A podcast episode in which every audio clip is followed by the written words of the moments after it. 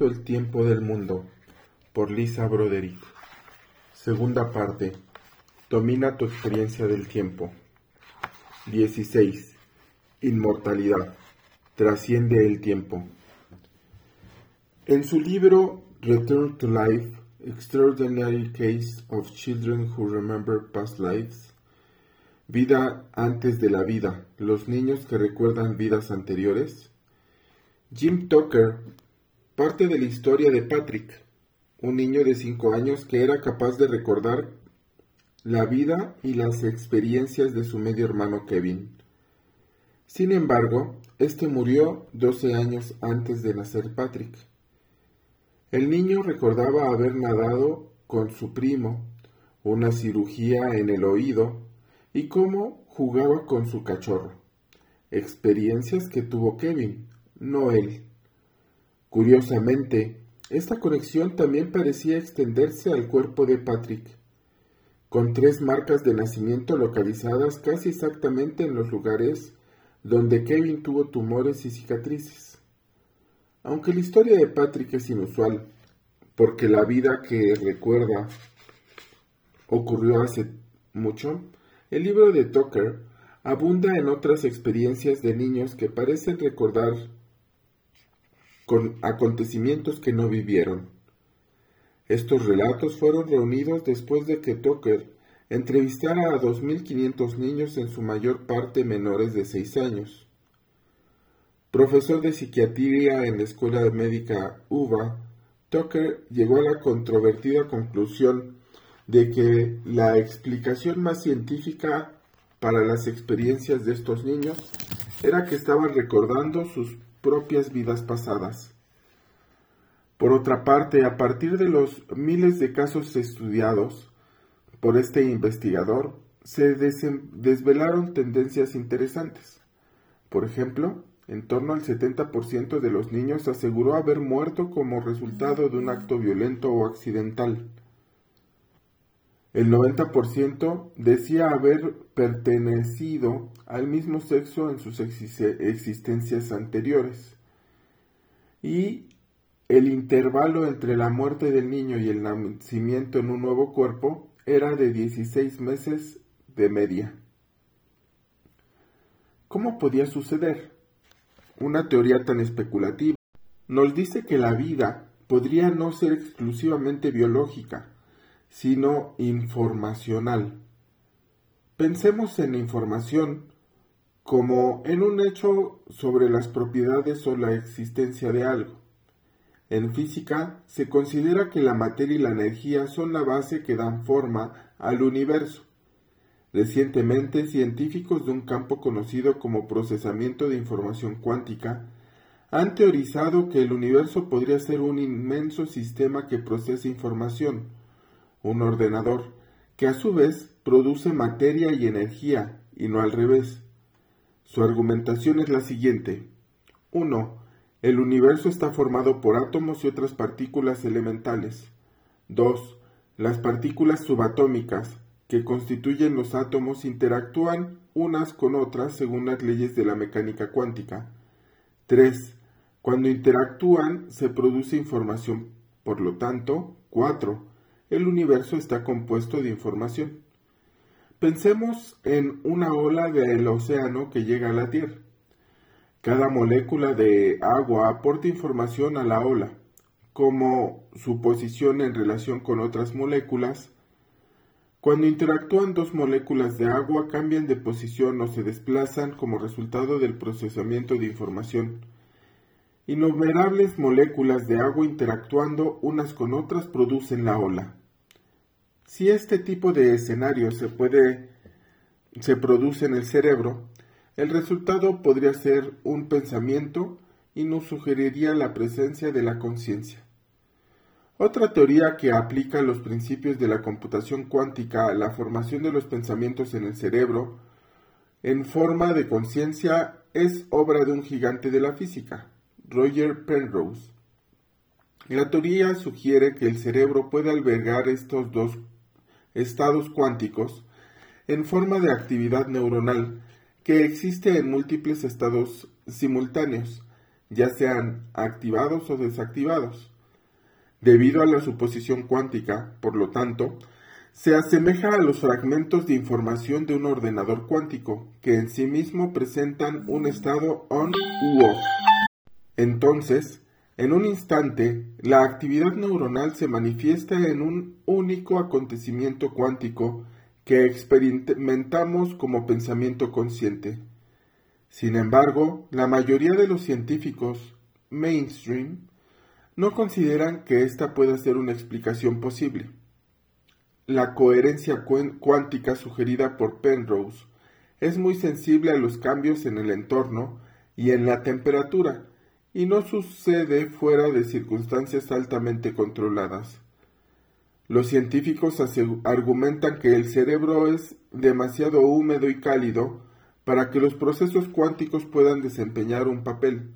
Sin, sin embargo, Penrose sigue convencido de que para explicar el cerebro, el cerebro y la conciencia tendremos que descartar la idea de que la neurociencia, la biología o incluso la física son capaces de explicar lo que sucede.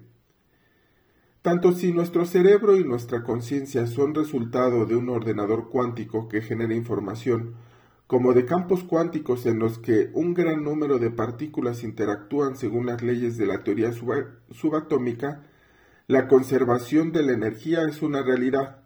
Nada se crea ni se destruye, tan solo se transforma. El mismo principio de ausencia, de creación y destrucción podría explicar la aparente inmortalidad de los niños de Tucker y sus vidas pasadas. En un mundo de la física clásica, la información puede destruirse a voluntad, pero en un mundo subatómico, la teoría de la conservación de información cuántica implica que ésta no puede ser creada ni destruida. Si esto es cierto, la información cuántica sobre las vidas de los niños fallecidos podría vivir en otros niños. Las implicaciones prácticas son asombrosos. Por ejemplo, el secreto de la inmortalidad podría no residir necesariamente en, en, que el cuerpo físico viva para siempre.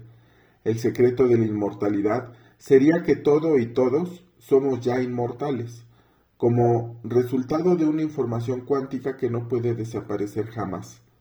A menudo sentimos que no tenemos tiempo para hacer aquello que debemos hacer, y creemos que el tiempo es nuestro enemigo. La realidad podría ser muy diferente. El tiempo es menos limitado de lo que creemos. Si somos capaces de percibir que nuestra naturaleza inmortal se extiende más allá del devenir, tendremos la sensación de que disponemos de todo el tiempo del mundo.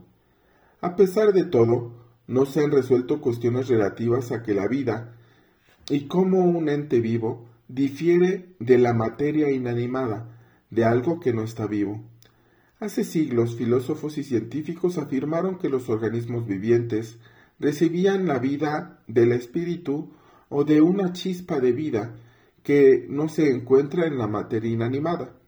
En el siglo XIX, los avances de la ciencia produjeron un cambio significativo en la perspectiva anterior. Los organismos están compuestos por moléculas, a su vez formadas por átomos, que están sometidos a las leyes de la química, la física y la termodinámica, responsables últimas de producir la vida. Por lo tanto, a nivel molecular, los organismos vivientes no serían distintos a una máquina de vapor que trabaja como resultado de reacciones termodinámicas, con la diferencia de que los organismos vivos son extraordinariamente más complejos. Sin embargo, en el siglo XX sucedió algo notable se descubrió el misterioso y fantástico mundo de la mecánica cuántica, gobernada por sus propias leyes. Las partículas cuánticas son el resultado del colapso de la función de onda producida por la observación. Pueden existir simultáneamente en muchos estados y manifiestan conexiones fantasmales entre sí incluso a distancias enormes. Con las viejas formas de pensar en la física progresivamente eclipsadas por la nueva frontera científica, uno de los gigantes de la mecánica cuántica, Erwin Schrödinger, recordamos el gato que lleva su nombre, intentó responder a la pregunta ¿qué es la vida? En el libro que publicó con ese título en 1944, Schrödinger sugirió que el comportamiento de las células y del sistema nervioso podrían explicarse a través de las leyes de la física, algunas de las cuales aún no habían sido descubiertas. Las células forman parte de sistemas estadísticos, sus mutaciones se asemejan a los saltos cuánticos y la entropía influye en el deterioro y la decadencia de las cosas. Casi un siglo después, los avances de la ciencia han, aportado explicaciones basadas en la mecánica cuántica para los procesos biológicos fundamentales como la fotosíntesis, las reacciones químicas enzimáticas y el vuelo de las aves migratorias. Tal vez, gracias a Erwin y muchos otros científicos que han seguido explorando estas preguntas, aún no resueltas, se encuentren un día las respuestas definitivas. Mientras tanto, utilizo un ejercicio que explicamos a continuación para entrar en contacto con mi naturaleza inmortal. Cuando me siento paralizada por un pensamiento o emoción que me impide estar plenamente presente o actuar, recurro a este ejercicio para suscitar una experiencia de singularidad trascendental y autosuperadora. Una conciencia de la unidad normalmente asocia a las ondas, asociada a las ondas cerebrales gamma, que según se cree apuntan el estado más elevado de conciencia. Al inducir deliberadamente este estado, me garantizo me garantizo desprenderme de cualquier pensamiento o emoción que me paraliza y vuelve a inundarme la sensación de atemporalidad. Gracias a esta práctica, por un momento percibirás que todo aquello que consideras independiente de ti es en realidad indistinguible de ti mismo. A fin de cuentas, todo lo que forma el universo, incluyendo la materia, no son más que partículas cuánticas interactuando entre sí y produciendo información según una teoría del todo, en que la realidad es parcialmente física y parcialmente percepción. En este estado, toda emoción de miedo o inquietud se desvanece y es sustituida por la sensación de atemporalidad. Práctica. Trascender el tiempo. Relájate lo más profundamente pues, que puedas utilizando la práctica crear un estado de percepción concentrada. Ahora, de pronto abre los ojos, mira a tu alrededor y piensa, todo es yo. Mantén ese pensamiento tanto tiempo como puedas, aunque tu mente lógica empiece a parlotear. Cuando tus pensamientos vayan a la deriva, vuelve a esta idea. Todo es yo. Incluye todo cuanto te rodea. La silla, el ordenador, el escritorio, el libro, todo. Observa cuánto tiempo puedes concentrarte antes de que tu cerebro sea bombardeado con pensamientos que interrumpen esa concentración. Recurre a tu voluntad para reintroducir la idea de que todo lo que te rodea eres tú. Técnica avanzada. Mejorar, mejorar la experiencia. Mira a tu alrededor e imagina que todo cuanto veas eres tú mismo. No hay separación. Ahora, imagina que te ves a ti mismo en cuanto te rodea. Ahora imagina que te ves a ti mismo en cuanto te rodea y que eres el creador de todo. Puede haber límites entre tu persona y, por ejemplo, la mesa, pero en cierto sentido son artificiales. Los átomos y las partículas subatómicas que forman tu cuerpo y la mesa no son diferentes. Observa atentamente tu mano y la mesa e imagina que esos límites no existen.